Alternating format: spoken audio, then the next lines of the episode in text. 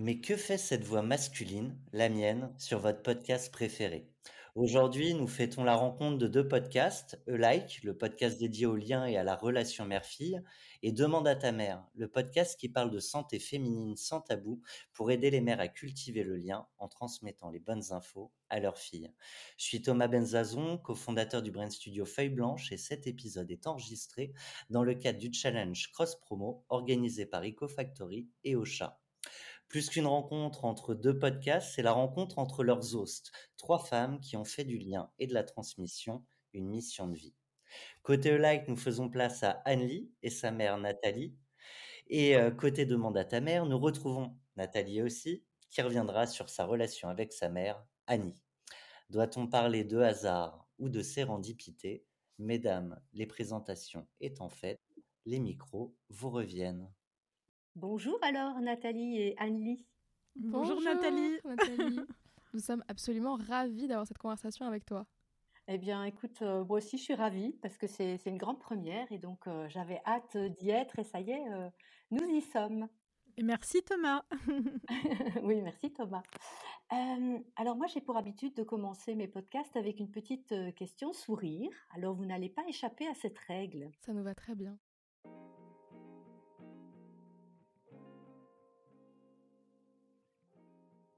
Nathalie d'abord.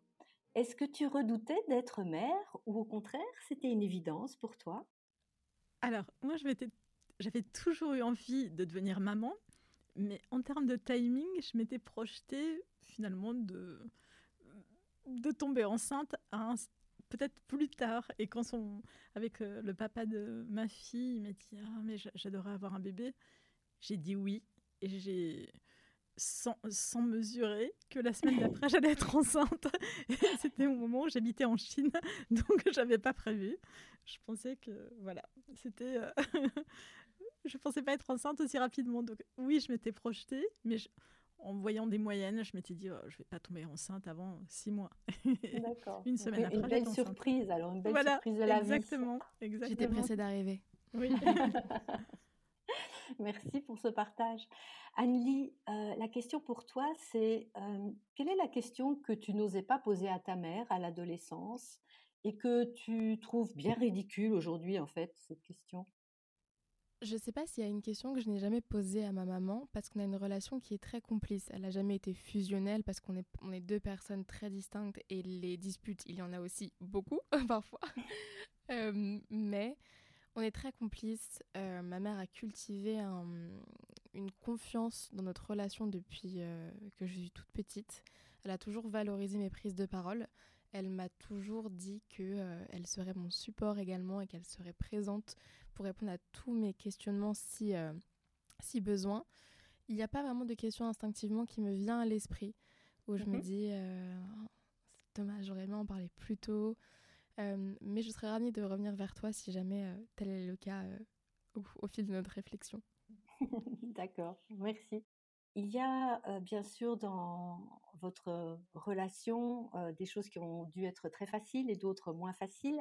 J'aimerais peut-être qu'on aborde les, les, premières fois. Les premières fois, c'est, on s'en souvient toujours. Donc, comment vous avez ensemble abordé les sujets des premières règles ou les discussions sur les première relation sexuelle et ou la première fois qu'il fallait aller chez le gynécologue ou choisir une contraception. C'est des moments importants entre mère, et fille. Complètement, complètement. Ce sont des moments très importants et clés, quelque part dans la vie d'une femme aussi, dans lesquels on peut se sentir, je pense, euh, très seule si on si n'est pas ou mal accompagné. Euh, pour répondre à, ta première question, Nathalie, sur les premières règles, moi j'ai vraiment cette anecdote que, que j'adore raconter. À partir du collège, ma mère m'envoyait systématiquement dans mon cartable avec des serviettes et des tampons. Et elle m'avait toujours dit si un jour ça, si un jour tu as tes règles en cours, crois-moi, tu seras hyper contente d'avoir euh, ces, ces, protections. Et à l'époque, moi, je me disais, mais oh là là, mais déjà, un, j'aurais jamais mes règles en cours. Et euh, deuxième chose, la honte, t'imagines si mes petits camarades d'école et tout voient mes, mes contraceptions. Euh, mes, contra... Oula, mes contraceptions. on n'était pas C'était pas moi, c'était pas moi là. tu vas un peu vite. Ces protections hygiéniques dans mon sac, je me disais, oh là là, la honte. Donc, je m'en cachais un peu. Jusqu'à un jour en quatrième où je, je pars le matin à l'école pour un contrôle de SVT au troisième étage. Je m'en souviendrai toujours de cette salle. Au troisième étage, un, cours un, pardon, un contrôle qui allait durer du coup deux heures. Et au bout de 30 minutes, je me dis, je connais pas cette sensation, il y a un truc bizarre qui se passe dans mon corps. Et ma maman m'avait tellement parlé de règles que je reconnais tous les symptômes euh, de règles, les saignements, les crampes. Et là, je me dis, oulala, il me reste une heure et demie à tenir sans protection hygiénique. Et ensuite, après, tenez-vous bien prêt, mon prochain cours était sport, EPS. Aïe, aïe, aïe. Et du coup, je me souviens vraiment entre ce moment très court de battement que j'avais entre mon, mon contrôle de SVT et mon cours de, de PS, j'ai filé aux toilettes. Effectivement, j'avais mes règles. Et là, je me suis dit, oh mon Dieu, mais heureusement que maman m'avait mis dans mon sac et m'avait forcé à prendre des, des, protections hygiéniques. Et j'en étais extrêmement reconnaissante. Et j'ai fait mon cours de sport avec mes petites protections hygiéniques. Et j'étais très contente. Et je suis rentrée très fière en disant, maman, j'ai mes règles. Très bien. Et concernant les, relations sexuelles ou la contraception, vous avez fait euh, comment pour aborder ces sujets? Bah, En fait, depuis qu'elle est toute petite, j'avais acheté un livre. Alors, j'ai plus le titre en tête. Mais le Dico des filles. Oui, ah voilà, c'est ça. Le Dico des filles. Et donc, ça, ça, paraît être une anecdote, mais en fait, c'est un dictionnaire qui couvre tous les sujets, c'est-à-dire la drogue, le premier baiser, les relations sexuelles, les règles, etc. Et je, lui ai acheté en, lui disant bah, Tu peux le lire. C'est par chapitre, donc on peut le lire, on peut l'ouvrir comme on veut. Et mhm. on avait un petit rituel avec Anne-Lie c'est qu'on disait euh, le soir bah, Tiens, on l'ouvre au hasard. Et on tombe sur un chapitre au hasard. Et donc on lit le, chapitre ensemble. Et je lui explique, par exemple, des choses qu'elle n'arrive pas à comprendre dans, le, dans le chapitre. Donc vraiment, ça, ça traite de tout ce qui peut potentiellement devenir un tabou dans une famille, pareil, l'homosexualité, etc., plein de sujets. Et donc, on a toujours eu des conversations très, très, très libres. Et d'ailleurs, quand euh, certaines de tes amies venaient à la maison, c'était la même chose. Elle, prenait le, livre et ensemble, elles lisaient. Mm. Parfois, elle m'appelait en me disant, notamment sur le sujet des règles, mm. vous m'aviez appelé parce que vous m'aviez dit, ça fait deux fois qu'on lit le chapitre, on comprend rien, tu peux nous expliquer. C'est très mignon.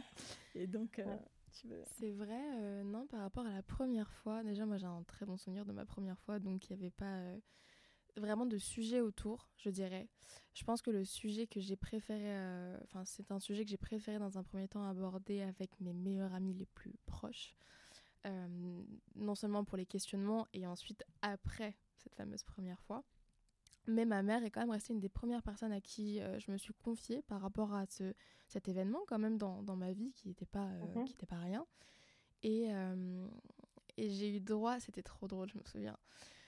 Il y a toujours un moment où je trouve que les parents ont du mal à introduire de manière naturelle le sujet de la contraception. et en fait, donc, très, de façon assez gênante.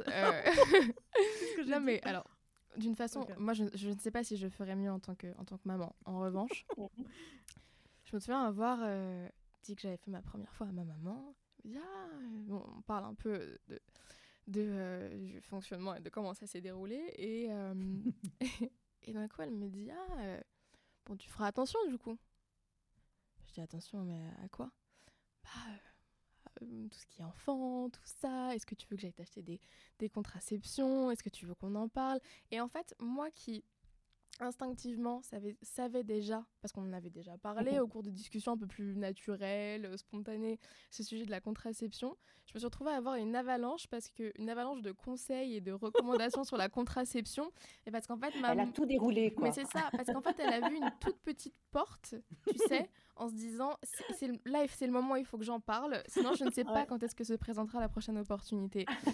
et du coup, c'est très drôle et c'est une histoire que beaucoup, euh, beaucoup de mes amis partagent, donc pas avec ma maman, mais avec leurs propres, leurs propres euh, parents, en se disant c'est vrai que tu as toujours l'impression que les parents, pour les sujets tabous, trouvent toujours une mm. petite opportunité et se disent on fonce dedans maintenant et on déballe tout, parce qu'on n'est pas sûr qu'elle se représentera.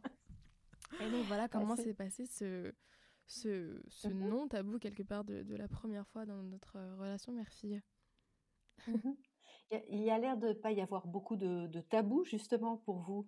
Non. Même si bon, il y a des opportunités qui font euh, qui font l'occasion, mais. Euh Est-ce qu'il y a quelque chose de tabou dans notre relation? En tout cas, moi de mon côté, non, parce que je, lui ai toujours dit, bon voilà, on, peut parler de tout, il n'y a pas de sujet mm. tabou, on peut parler de toutes les choses. Après, on aura peut-être des, points de vue différents, mais en tout cas, on peut parler de tout. Je pense qu'il y a juste la question de, du temps qui se pose. Les premières règles, j'en ai parlé immédiatement. La première fois, un peu moins. Et il y a juste cette question du temps. Je sais que je, dis tout ou presque à ma maman, mais il y a juste cette question effectivement de sous combien de temps en fait je vais l'aborder et sous quel prisme aussi.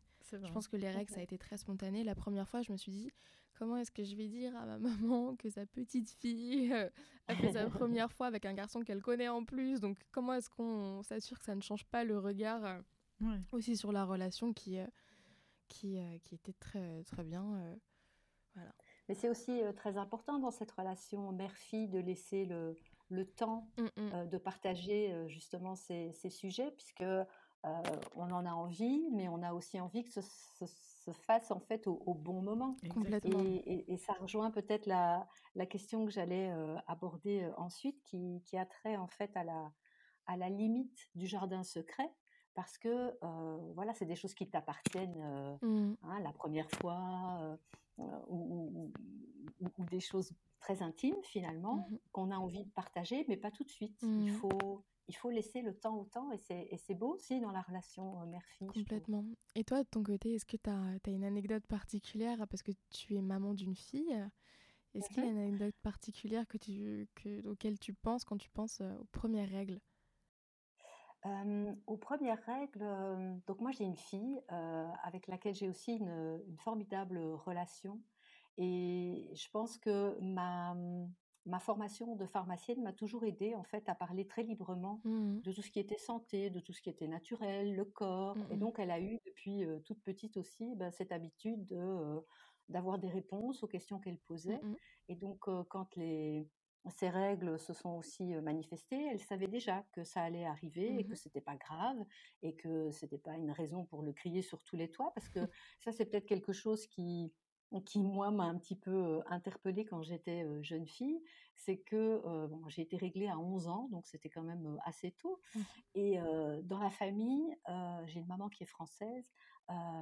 Elle l'a dit à tout le monde parce que c'était quelque chose de voilà, mmh. je devenais jeune fille. Mmh. Et pour moi qui me sentais encore petite fille, par contre c'était c'était terrible parce que c'est de l'intimité que j'avais pas envie de partager tout de suite. Et donc, elle s'en est excusée après parce que pour elle, c'était une formidable nouvelle mmh. et qu'elle a partagé avec ma grand-mère, mes tantes. Ça n'a pas été au-delà du, mmh. cercle familial. Mais je me souviens que ça a été vraiment pour moi quelque chose d'un peu. Bah, presque une trahison. quoi. Oui, mmh une trahison. donc, je l'ai pas fait pour ma fille, par souvenir de ce que moi j'avais connu. Bien sûr. bien, sûr. Mais je trouve ça intéressant parce que c'est vrai que on a tendance à penser que la famille est du coup forcément le cercle le plus proche et qu'on doit euh, parfois tout ou beaucoup partager du moins avec euh, notre cercle familial. Moi, je suis plutôt de ton côté, Nathalie, en disant que euh, enfin, je, pense qu'on ne doit pas tout partager à la famille. Mmh. Je sais que parfois il y a des choses qu'on se dit maman et moi, mais qu'on ne dira pas à sa propre maman, même si c'est l'amour de notre vie et la star de nos cœurs et que et qu'on l'adore. Il y a des mmh, non seulement des différences générationnelles et il y a aussi des mmh choses, je pense, qu'on entend mieux, qu'on ne sait pas entendre selon sa personnalité et selon sa relation. Notamment, voilà, tous ces jeux des, des premières fois, effectivement. Mmh. Donc il y, a, ce, respect du, du, jardin secret, mais il y a aussi ce respect de la, de la personnalité de, Complètement. de, l'être humain. Parce que voilà, ma, ma, fille, c'est pas moi, moi, je suis pas ma mère non plus. Et donc, il y a, toute cette nuance qui est aussi super intéressante dans, le, dans la relation qu'on tisse avec sa mère ou avec sa fille. Complètement. C'est ça qui est passionnant. Complètement. Dans la rencontre. Mmh. Et est-ce que toi, tu as une anecdote? Est-ce que, Comment est-ce que tu as appréhendé le sujet des règles avec ta fille? Est-ce que ça a été comme ma maman en mettant des serviettes hygiéniques dans son cartable ou différemment? Non, j'ai pas le souvenir d'avoir été aussi proactive, mais peut-être euh, j'aurais dû. Et je faisais quand même des petites euh. pochettes, hein, tu remarques. Oui, c'est vrai. Je les mettais pas comme ça en vrac. C'était des jolies petites pochettes. Je changeais parfois des pochettes. Enfin, pas des collections en fonction des saisons, mais quand même presque. Mm, mm.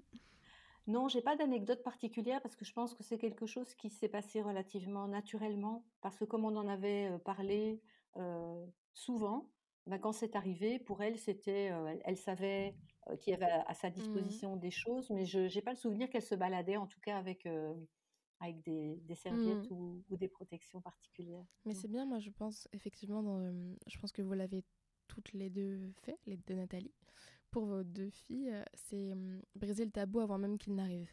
En fait, les règles ne doivent pas être tabous, c'est quelque chose de naturel, on les a toutes. Euh, et je pense que un tabou devient tabou à partir du moment où un sujet n'est pas abordé. Et en fait, du coup, la façon dont vous l'avez abordé, j'imagine toutes les deux, c'est aussi en se disant, on n'a pas envie que nos filles se retrouvent dans une situation de vulnérabilité parce qu'on ne leur a pas équipé, on les a pas équipés pardon, avec les enseignements et les outils de compréhension nécessaires. Mmh je pense que c'est euh, le fait de, considérer qu'il n'y a pas de sujet tabou, mmh. ça, c'est très lié à la culture familiale. Moi, j'ai une maman qui a toujours parlé aussi de façon très ouverte de, tout, qui nous a dit depuis toujours euh, en amour, il n'y a rien de sale, euh, on peut parler de tout, pour autant qu'on se respecte et qu'on sait euh, qui on est et qui on a envie d'être, mmh tout est ouvert.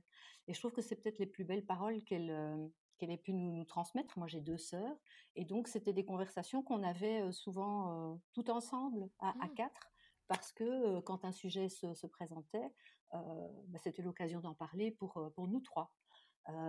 Si c'était quelque chose de plus intime ou plus pudique, alors elle prenait le temps de parler à chacune. Mmh. Et donc, il y, y, a toujours eu cette, cette ouverture dans le dialogue. Et mmh. donc, moi, pour moi, c'était facile de le reproduire avec ma fille aussi, mmh. et avec un angle peut-être parfois plus facile. Je reviens toujours à cette santé qui, qui, fait partie de ma vie, puisque je suis pharmacienne.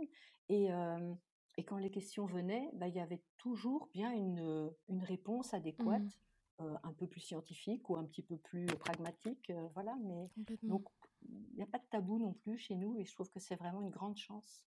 Complètement. Et là, on en revient aussi un peu à, ma réponse à ta question sourire, en disant que, euh, enfin, pardon, qui stipulait que euh, il faut légitimer la parole de l'enfant aussi.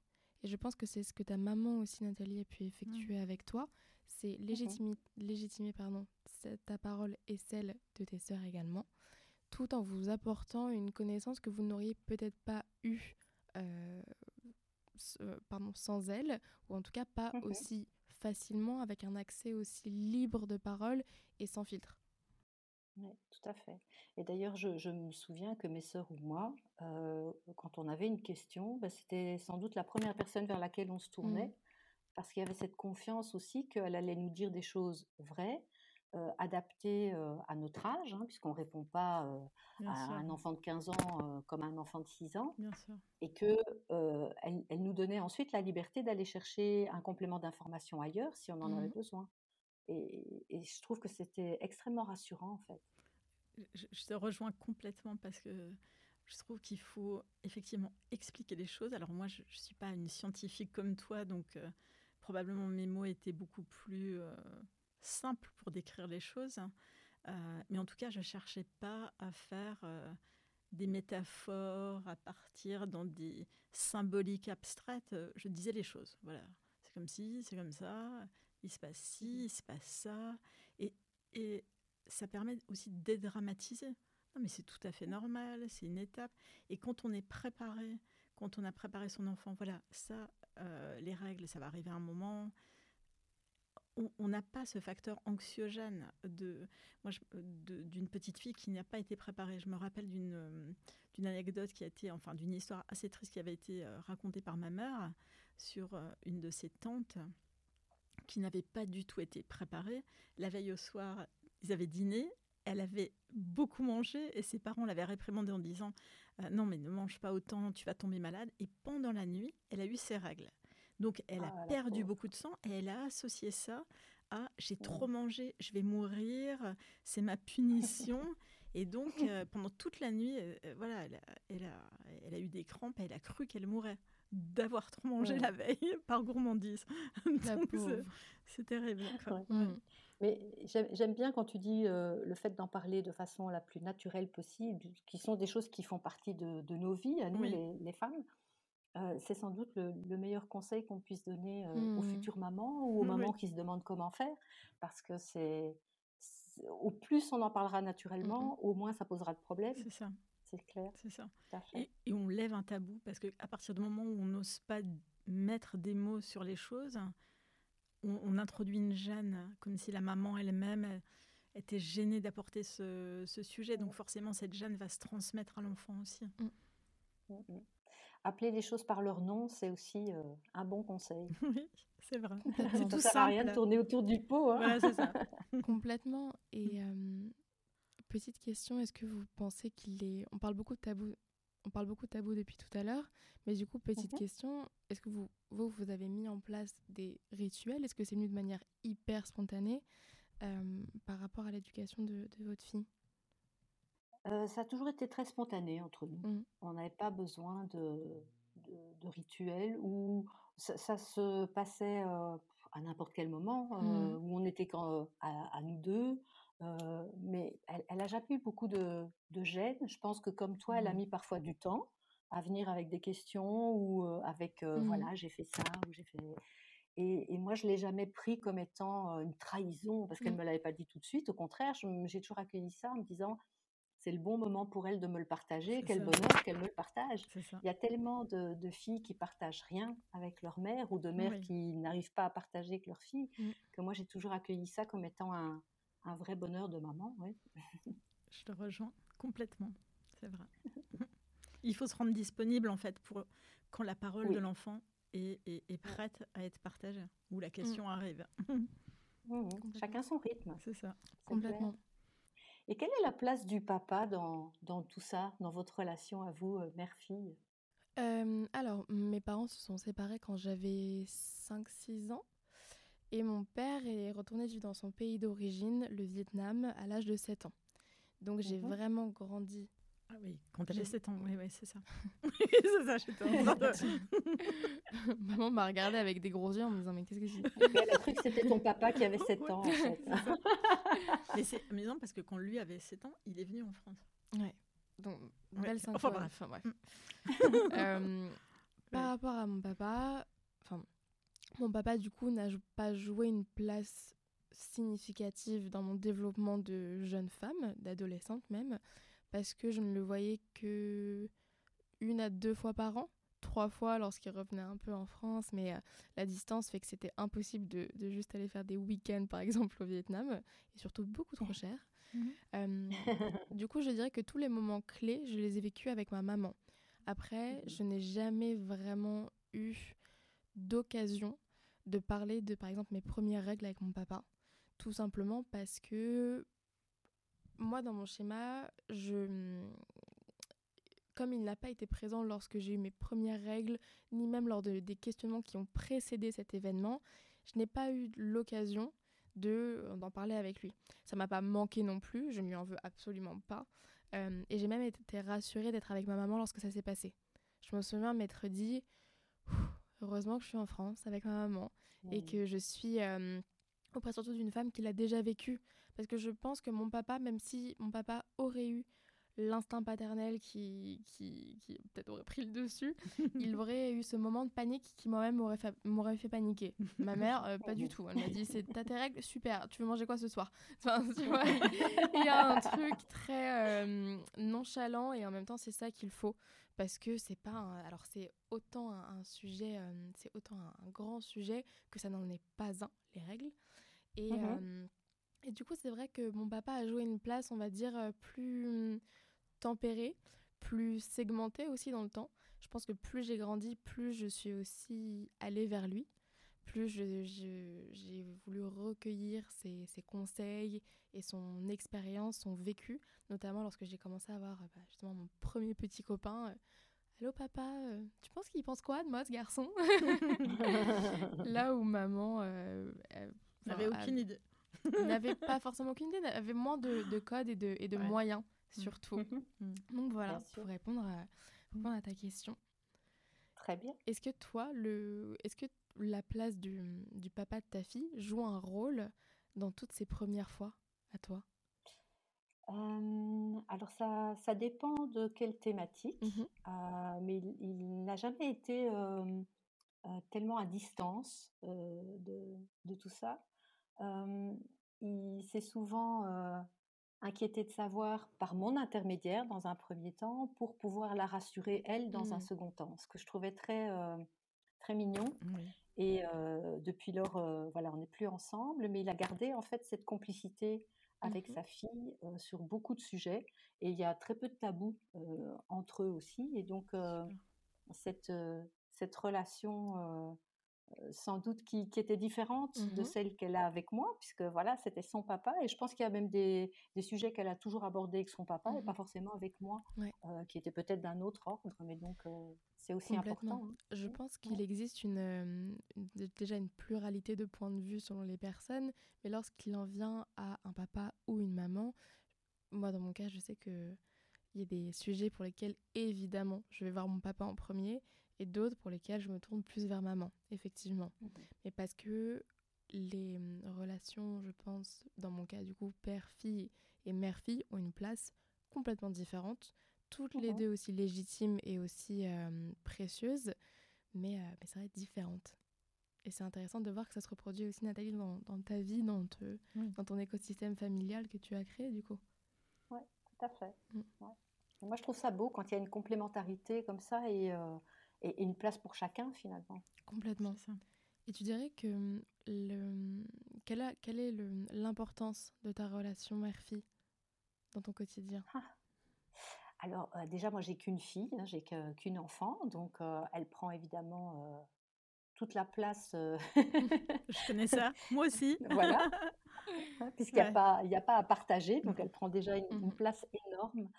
Euh, c'est euh, c'est quelqu'un euh, voilà, avec qui euh, j'aime être. Alors, j'ai beaucoup de chance parce qu'elle me le rend bien. Malheureusement, elle habite à l'étranger, donc je la vois plus aussi souvent euh, que, que je le voudrais. Mais il y a, on est tout le temps connectés, en fait, parce que, bien sûr, il y, a, il y a tous les moyens de connexion aujourd'hui, mais cette relation, au fur et à mesure du temps, elle continue à se nourrir de la même façon. Aujourd'hui, c'est une femme, hein, elle, a, elle a plus de, de 30 ans. Et, euh, et je sais à quel point c'est important pour elle aussi de revenir euh, régulièrement vers moi. Euh, c'est comme si c'était un peu un, un ressourcement. Et, et là, on vient de partir il n'y a pas très longtemps, une semaine toutes les deux en vacances, et on était les reines du monde. C'était comme si, comme si on nous faisait un cadeau euh, de l'univers euh, incroyable, et on a savouré chaque, euh, chaque moment. C'était c'était divin, vraiment. Donc c'est super important pour moi. Ouais. Le- le- la proximité que tu, que tu décris avec ta fille, puis ces moments un peu exceptionnels et aussi ces moments à distance, nous, on les a vécus aussi quand tu partais euh, au Mhm. Vietnam ou quand tu étais parti à Londres, etc. Il y avait des moments, c'était quasiment de la télépathie. Quoi. On, Mhm. Mhm. on- Ah ouais, mais on ça, j'y prenait hein. chacune le téléphone pour s'appeler au même moment, où euh, on disait la même chose, où je, je lui posais une question, je m'inquiétais sur quelque chose. Elle me dit Ah, c'est drôle, je voulais t'en parler. Euh, Mhm.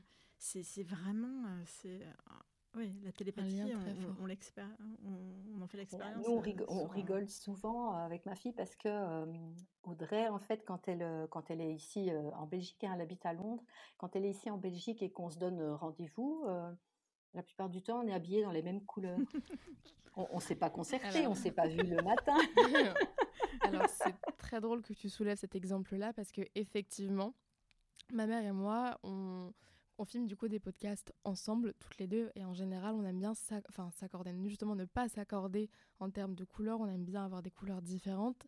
Et je sais pas, les trois dernières fois où euh, on avait du coup des- trois tournages différents, on sort de nos chambres respectives habillés de la même couleur.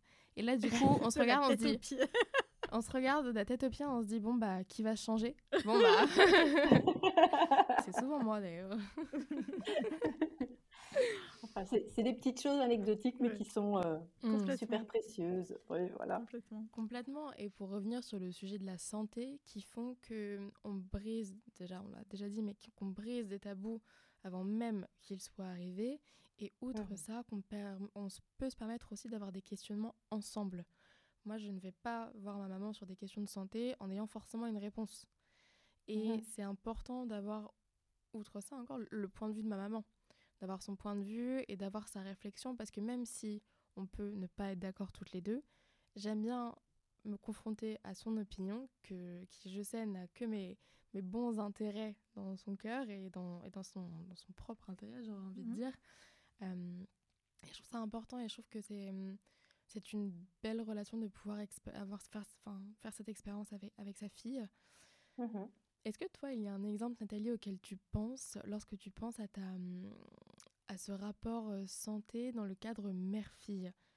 Est-ce qu'il y a un moment où elle est venue se confier à toi, notamment par rapport à un sujet de santé? Oui, il y, en a, il y en a déjà eu euh, plusieurs, alors sans, sans, sans trahir ses secrets. Mmh. oui, il y a eu des, des moments où voilà, elle, était embêtée par, par certaines choses et elle avait déjà soit consulté un médecin ou, vu quelqu'un mmh et où elle, elle venait vraiment recueillir mon avis parce qu'elle voulait être sûre que, que c'était ce qu'il fallait faire ou, mmh ou que je, je, pouvais donner mon assentiment d'un point de vue plus professionnel de santé, mmh mais parce qu'elle en avait besoin. Mmh elle avait besoin de savoir. Ou justement, je lui disais, bah, non, moi je suis pas trop confiante par rapport à ça. Pourquoi on n'irait pas, pourquoi tu n'irais pas voir un autre médecin Pourquoi tu ferais pas ci ou ça? Et ça, ça l'a aidé à réfléchir et à trouver son chemin. Et, en fait, je voulais pas moi me substituer à sa, démarche ou son mmh action, mais plutôt, oui, comme tu dis, confronter un avis, discuter, voir si elle avait exploré toutes les pistes ou bien si ça méritait encore un peu d'investigation. Donc, Est-ce que dans ce cadre-là, il y a un moment où tu t'es dit, j'ai eu peur pour ma fille Est-ce que quand lorsqu'elle vient se confier à toi, il y a un moment où tu te, un moment de battement où tu te dis, je suis contente qu'elle vienne se confier, j'ai peur. Quelle est la, la réaction Enfin, c'était une réaction par exemple à laquelle tu penses sans encore une fois trahir sa confiance? Mmh. Non, je pense qu'elle a toujours eu, en fait, euh, elle est assez mesurée mmh et, donc elle réfléchit quand même beaucoup avant de, avant de faire des, les choses. Et j'ai jamais eu euh, peur. Je, ça me fait penser à une anecdote où euh, elle était, elle était ado et elle était en, en, en voyage d'apprentissage des langues et elle a voulu me faire une, une blague. Elle m'a, elle m'a téléphoné en me disant qu'elle s'était fait tatouer euh, avec ses copines. Elle avait 15 ans et, elle savait que j'étais pas pour. Mmh euh, et je lui ai dit, mais enfin, mais pourquoi tu as fait ça? Et puis bon, dans, moi tout de suite, je lui ai dit, mais dans quelles conditions tu as fait ça? Mmh. Où as-tu fait ça? Et donc, moi, mmh. je pensais tout de suite hépatite C, enfin, j'étais dans le scénario catastrophe. Et au bout de cinq minutes, elle a vraiment, elle est partie d'un rire, mais vraiment flagrant, en disant ah ah, je t'ai bien eu, pas du tout, j'aurais jamais osé, j'ai trop peur justement de d'avoir l'hépatite ou quoi. Mais elle me dit j'avais vraiment envie d'avoir ta réaction à vif parce qu'elle était à distance mmh. pour voir si j'avais bien fait de réfléchir et de pas le faire. Mmh, c'est comique quoi. C'est génial. Je pensais, moi, ça m'évoque, tu vois, le moment aussi où toi, en qualité de maman, tu peux être totalement démunie. Euh, mmh. Et je me permets d'en parler parce que tu en as déjà parlé, euh, Anne-Lie, mais euh, à une période, donc Anne-Lie a fait de l'anorexie qui s'est mmh installée et qui m'a. Et moi, j'étais, je me suis sentie mais mmh. totalement démunie par rapport à ça. Avec immédiatement, j'ai eu l'image de mon enfant qui allait mourir et que je n'allais pas pouvoir sauver. Mmh. Et, euh, et je, je, je, le partage parce que euh, c'est quelque chose qui, je pense, t'a beaucoup aidé et nous a beaucoup aidé. C'est que immédiatement, je suis allée voir des spécialistes. Enfin, j'ai pris rendez-vous euh, avec Annie pour aller voir des spécialistes à la maison de Solène à Paris, mmh. donc qui est spécialisée dans l'anorexie et la boulimie. Et, et tout de suite, avec une prise en charge très professionnel. Donc, sans mmh. attendre, sans aller voir euh, un premier médecin qui allait peut-être relativiser et dire mais non, c'est pas très grave, c'est machin. Mmh. J'ai senti tout de suite l'urgence et la, le, voilà, le, ouais, la profondeur du mal qui, mmh. qui arrivait. Quoi. Ouais. Complètement. Après, je pense que ce qu'il faut rappeler, c'est que l'anorexie, c'est une maladie de base qui est psychologique. Euh, et que les maladies psychologiques, on se sent souvent démunis face à ça en tant que personne extérieure. Ouais. moi, dans mon cas, ce qui a été le déclencheur, je pense, de cet euh, acheminement vers un parcours du coup médical et dans un cadre vraiment soutenu, ça a été que même moi, je me suis dit, bon, ok, d'accord, je, veux bien reconnaître que je suis anorexique parce que là, ça va pas du tout. Mmh. Mais ça a été un moment de notre vie personnelle qui était très compliqué mmh. parce que je sais que maman s'inquiète vite et beaucoup. Et à ce moment-là, moi, j'avais pas envie de ressentir de la, ni de la peine d'autres mmh. personnes, ni euh, de, de qu'on me brusque avec euh, des solutions. J'avais envie déjà de comprendre ce que, de comprendre ce que je pensais, comprendre mon mécanisme euh, face à, face à la nourriture, face à pourquoi je pense ça alors que de base, j'adore manger. Et, et c'est vrai que hum, j'ai eu besoin comme on en parlait un peu tout à l'heure, mais de faire un acheminement personnel vers cette réflexion-là, pour ensuite m'asseoir à une table avec maman en lui disant, je te le dis, je pense que là, je commence à vraiment sombrer vers l'anorexie. Sombrer, c'est vraiment le bon mot parce que c'est une maladie qui peut se dégrader mmh. extrêmement vite. On l'a vu chez moi. Mmh. Euh, ça a été des mois et des mois de, de encadré par euh, trois, quatre médecins différents.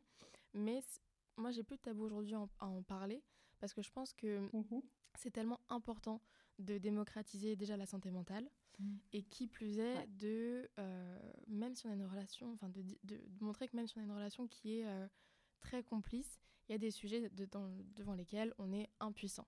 Mmh. moi je j'aurais pas su faire plus que ce que maman a fait pour moi-même. D'ailleurs je l'ai pas fait. Euh, mais s'il y a vraiment un conseil que je peux donner aux, parents enfin aux parents oui qui, qui qui sont face à, en tout cas, une anorexie ou une boulimie, en tout cas un, trouble euh, face à un trouble on va dire, alimentaire et puis psychologique euh, lié à l'alimentation effectivement euh, chez leurs enfants c'est mmh. déjà écoutez-les ne mmh. montrez pas mmh. de, de, pitié parce que c'est pas ce qu'on a envie de ressentir et ça je parle pour moi mais je parle aussi avec les autres enfin pour les autres personnes dans, le, dans un cas similaire que j'ai pu rencontrer du coup à la maison de Solène on avait tous on était tous aligné sur le fait euh, qu'il n'y a rien de, de, pire, entre gros guillemets, que de sentir la peine de ses parents ou, euh, ou de sentir de la pitié. On a envie de se sentir euh, normaux, ce qui n'est pas vraiment le cas. Et si on est considéré comme ça, malheureusement, on ne se soigne pas. Mais je, je, pense que c'est important de le rappeler. Et je pense que c'est important aussi de, pour les enfants d'avoir confiance en leurs parents et de pouvoir en, parler à leurs parents parce que mmh c'est pas. Euh, j'avais 16 ans à l'époque, je crois. Donc c'est pas. Non, j'étais plus jeune, pardon. Plus 13 ans, je ouais, pense. J'avais 13 ans. Euh, mais c'est pas quelque chose dont on parle au copains. D'un autre côté, il y a. Oui, il y a ce sentiment de culpabilité probablement du côté de, de, de la mère, Totalement. parce que, mmh. ou des parents même, hein, euh, parce, parce qu'on on comprend, on comprend pas pourquoi mmh, tout à coup bah, cet enfant à, ce type de problème. On n'est pas forcément à la source du problème non plus, mais je sais que beaucoup de mères se, mmh. se posent la question, se culpabilisent mmh. et, ne, savent pas très mmh, bien comment réagir non plus. Euh, et donc, tu, disais, Nathalie, on peut se trouver ah démunis, et je pense que dans cette, ce, genre de situation, on est particulièrement démunis. Ce qui est compliqué de rester aux côtés de son enfant tel qu'il le voudrait, parce que ça, ça crée un vrai problème dans, dans la relation aussi. Hein, mais heureusement, voilà, tu, enfin, vous vous en êtes sortis toutes les deux et en préservant votre relation. Complètement, complètement. Euh, mais je pense que dans ce cadre-là, effectivement, il est très utile de mm, d'engager des professionnels de santé mmh. qui sont des personnes qui sont neutres vis-à-vis de la maladie. Parce qu'en fait, moi, je le voyais comme euh, quelque chose de génial parce que je me voyais mincir euh, de semaine en semaine. Maman Mmh comme elle l'a dit, me voyait mourir de semaine en semaine. Et en fait, il y a un médecin qui est neutre et qui place le curseur, mmh. qui dit à maman, ouais. il va pas mourir, mourir, votre fille. Ça va, elle a encore du chemin avant de, de se laisser mourir, vous inquiétez mmh. pas. Et qui va me dire à moi, active-toi ma cocotte. C'est pas normal la façon dont tu penses et il faut que tu puisses. Euh, c'est une maladie, donc il faut que tu sois soigné. Et du coup, c'est important d'avoir cette personne neutre, effectivement. Et on revient du coup au sujet de. Enfin, on revient, on était toujours au sujet de la santé, mais c'est vrai qu'il hum, ne faut pas hésiter, je pense, euh, en tant que maman, en tant que fille, à consulter ou à même à forcer l'autre parfois à consulter, parce qu'on parle de la relation mère envers la fille, mais ça peut très bien être l'inverse aussi. Une fille qui, une fille, un enfant qui voit son, son, son, parent en état de détresse ou en état de difficulté au, au, niveau de la santé, je pense qu'il ne faut pas hésiter. Il ne faut pas hésiter non plus à avoir des moments qui peuvent être un petit peu parfois durs ce qui a été le cas dans... Mais comme on le disait tout, comme on le disait tout à l'heure, il ne faut pas avoir peur des mots. Quand les mots mmh. s'imposent, il ne faut pas tourner autour du pot, il faut, il faut oser les prononcer. Quoi. Complètement. Mmh prononcer les mots et agir sans, sans faire l'autruche, sans se dire non mais ça va, ça va aller, ça va aller. Non, non, mmh. à un moment il faut et très vite réagir pour voilà, couper la spirale et, et, tout de suite mettre en place des choses qui vont aider l'enfant ou l'adulte à aller mieux. Mmh. Mais ça, je pense que c'est d'une façon générale une, une façon d'être dans la vie parce que laisser pourrir des situations, ça, ça fait du mal à tout le monde au final. Mmh, Donc il mmh. faut euh, tout, enfin moi en tout cas c'est ma philosophie, mais de d'agir vite, de crever l'abcès, de dire les choses, euh, voilà. Et après, hop, on passe à autre chose. mais c'est aussi pour ça que dans, dans, mon podcast Demande à ta mère, on fait toujours une une partie avec un spécialiste, un professionnel de santé, et une deuxième partie avec une psychologue ou une sexologue, suivant les, les sujets qu'on traite, euh, parce que c'est important d'entendre de la bouche d'un tiers que euh, pour préserver la relation et aider celui qui est en détresse, ah ben, il faut aller chercher de l'aide euh, à mmh, mmh, l'extérieur. Alors ça vraiment. Et, j'aime assez bien Coralie qui travaille beaucoup avec nous.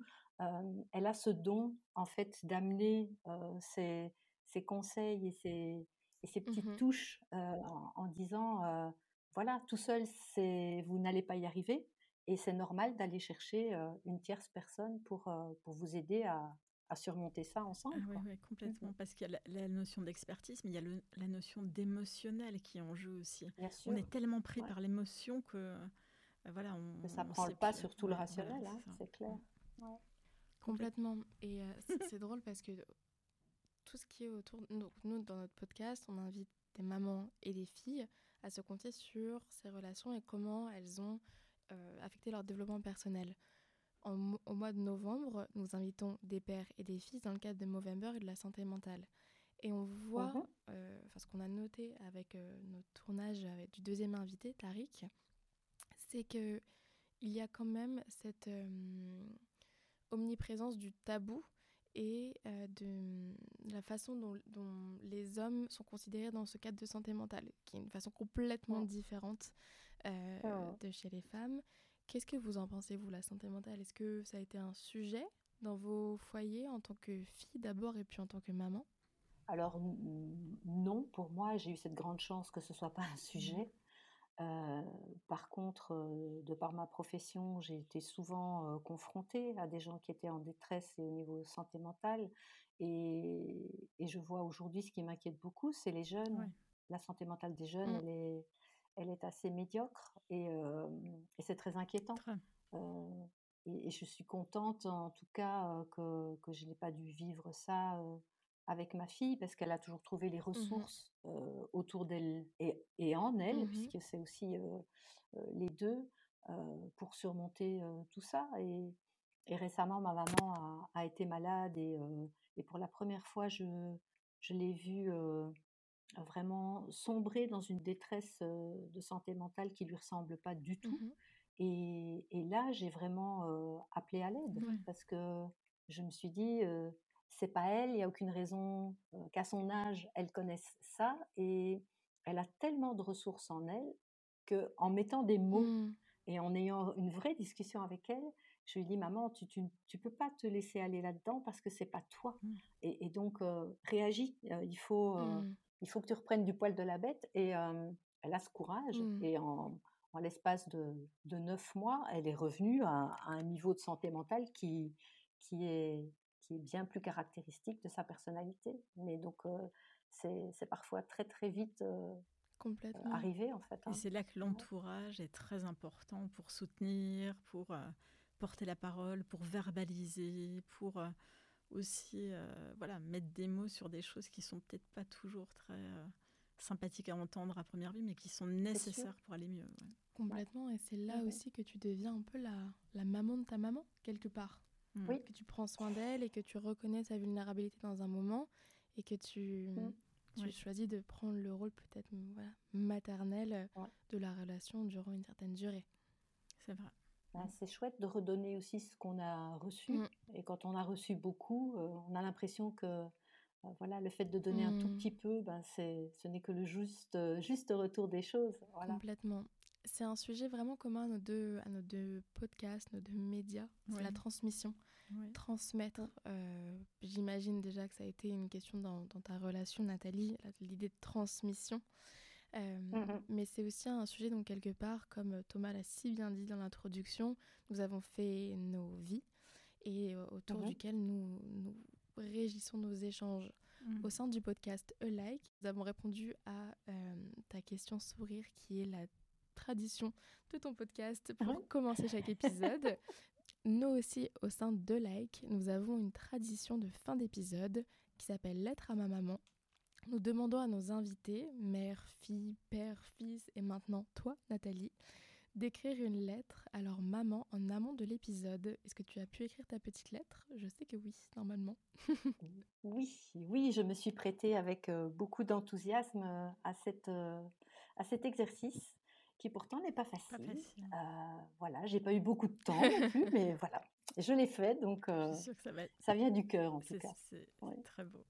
Je suis sûre que hum, ça va être une lettre très belle et surtout une belle, un beau témoignage pardon, de la relation que tu as avec ta maman que tu nous décris depuis le début de l'épisode comme très complice.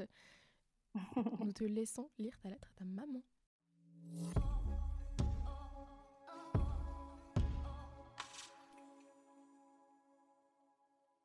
Ma maman à moi, comme je le disais petite en m'accrochant fermement à ta jupe avec ma grosse voix. Ou ma petite, puisque c'est comme ça que je t'appelle aujourd'hui. S'il est un mot qui te résume, c'est bien celui-là, maman. Il traduit en effet toute ta générosité, ta douceur, ton amour de tous les instants, rond, tactile, charnel, ta disponibilité sans faille et ton dévouement. C'est un fait, tu étais née pour être mère et tu as choisi de dédier ta vie à ta famille, à papa et nous trois, tes filles, les prunelles de tes yeux comme tu le dis si souvent. D'aussi loin que je m'en souvienne, je t'ai toujours admirée pour ta sagesse, ta rigueur, ta persévérance, ta beauté naturelle aussi, ton aptitude à capter le bonheur et ton empathie. Tous mes souvenirs sont marqués par ta bonne humeur, tes sourires, ta merveilleuse cuisine, tes attentions, tes câlins et tes regards complices et bienveillants. Bien sûr, tu peux te montrer sévère, assertive et dure parfois, les circonstances le réclament, mais tu as ce don d'être juste sans jamais faire mal, ou si peu. Tu es pour moi un repère, un socle et une ressource précieuse. Tu m'as transmis aussi de belles valeurs, et c'est à toi que je dois d'être la femme indépendante et libre que je suis aujourd'hui, une femme engagée, bien différente de toi en apparence, mais pourtant si proche. En servant les tiens avec humilité et amour, tu t'es souvent rangé volontairement au second plan, mais avec quelle force et quelle détermination. Rien de tout cela ne m'a échappé, crois-moi. Aujourd'hui, je te regarde toujours avec autant d'amour, et je peux dire sans mentir que nous avons réussi à tisser, toi et moi, une merveilleuse relation mère-fille dans toutes les étapes de notre vie. Sans ombre au tableau, sans crise, même si nous ne sommes pas toujours d'accord sur tout. Je n'aurais pas pu rêver d'une mère plus tendre ni plus parfaite que toi.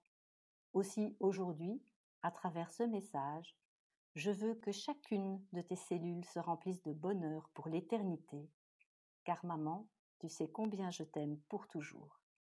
Merci pour tout. Merci beaucoup. Oh, c'est une lettre tellement magnifique. Elle est magnifique et en même temps tellement complète. On comprend l'acheminement de votre relation. Euh, magnifique. De bout en bout, c'était une lettre euh, émouvante. J'espère qu'elle aura la chance de pouvoir l'entendre parce que je pense que ça, vraiment ça lui fera Mm. du bien aussi. J'espère. Voilà. Merci, en tout cas pour cette euh, opportunité d'écrire une lettre à ma maman. Merci à toi Nathalie. Merci beaucoup, Nathalie. C'était magnifique. Thomas qui a un grand sourire, donc il a l'air très content aussi. T'es Il faut savoir que c'est la catégorie où on pleure systématiquement. Donc, euh, nous ne sommes pas étrangères aux larmes et aux Ouais. boîtes de Kleenex euh, au sein du studio. Ok, ben nous voilà arrivés au bout alors. Oui, exactement. Merci beaucoup Nathalie. C'était un plaisir d'échanger avec toi. Eh ben, merci à vous aussi et, euh, et, merci pour cette grande première, puisque pour moi c'était un, un, premier, euh, un premier cross euh, podcast. Et donc, merci de l'avoir fait avec autant de douceur et de gentillesse. Avec plaisir merci et merci à toi pour ton partage et, et je vous souhaite une belle continuation tout ensemble dans cette belle lignée de femmes. merci à vous aussi. Est-ce qu'il y a un message que vous aimeriez passer à vos auditrices, mais aussi peut-être à vos auditeurs respectifs Moi, le, le, message que j'ai envie de passer, c'est vraiment euh, libérer les paroles. Libérer la parole de vos enfants, libérer votre propre parole. Rien n'est tabou. Ce qui est tabou, c'est ce qu'on garde en soi et ce qui nous conduit peut-être à la maladie à un moment. Donc, libérez les paroles, parlez-en, mettez tout sur la table. Voilà. Dans la même lignée de conseils, si vous libérez les paroles, écoutez les paroles. Il y a une différence cruciale entre le fait d'écouter et le fait de dire bon oui, partager son expérience. Je pense que hum, la compréhension, l'écoute font les personnes que vous êtes et font, sont un témoignage du type de relation que vous allez avoir et que vous allez entretenir également. Donc si quelqu'un se confie à vous, écoutez-le. Et moi, j'ai envie de dire que voilà, si on n'a pas la, la chance d'avoir une bonne relation euh, mère-fille, il y a toujours dans son entourage une personne euh, bienveillante à laquelle on peut euh, voilà, confier ses difficultés ou ses secrets. Donc ça peut être une sœur, ça peut être une tante, ça peut être une, une amie, ça peut être un papa aussi, parce que voilà, nous on est quand même écoutés à 40% par des hommes, ce qui m'a beaucoup euh, étonnée au départ, mais je pense que les hommes d'aujourd'hui sont aussi à la recherche de clés. Euh, et je dis souvent qu'ils ont envie d'accompagner les femmes de leur vie. Et, je pense que c'est un beau changement euh, chez les hommes.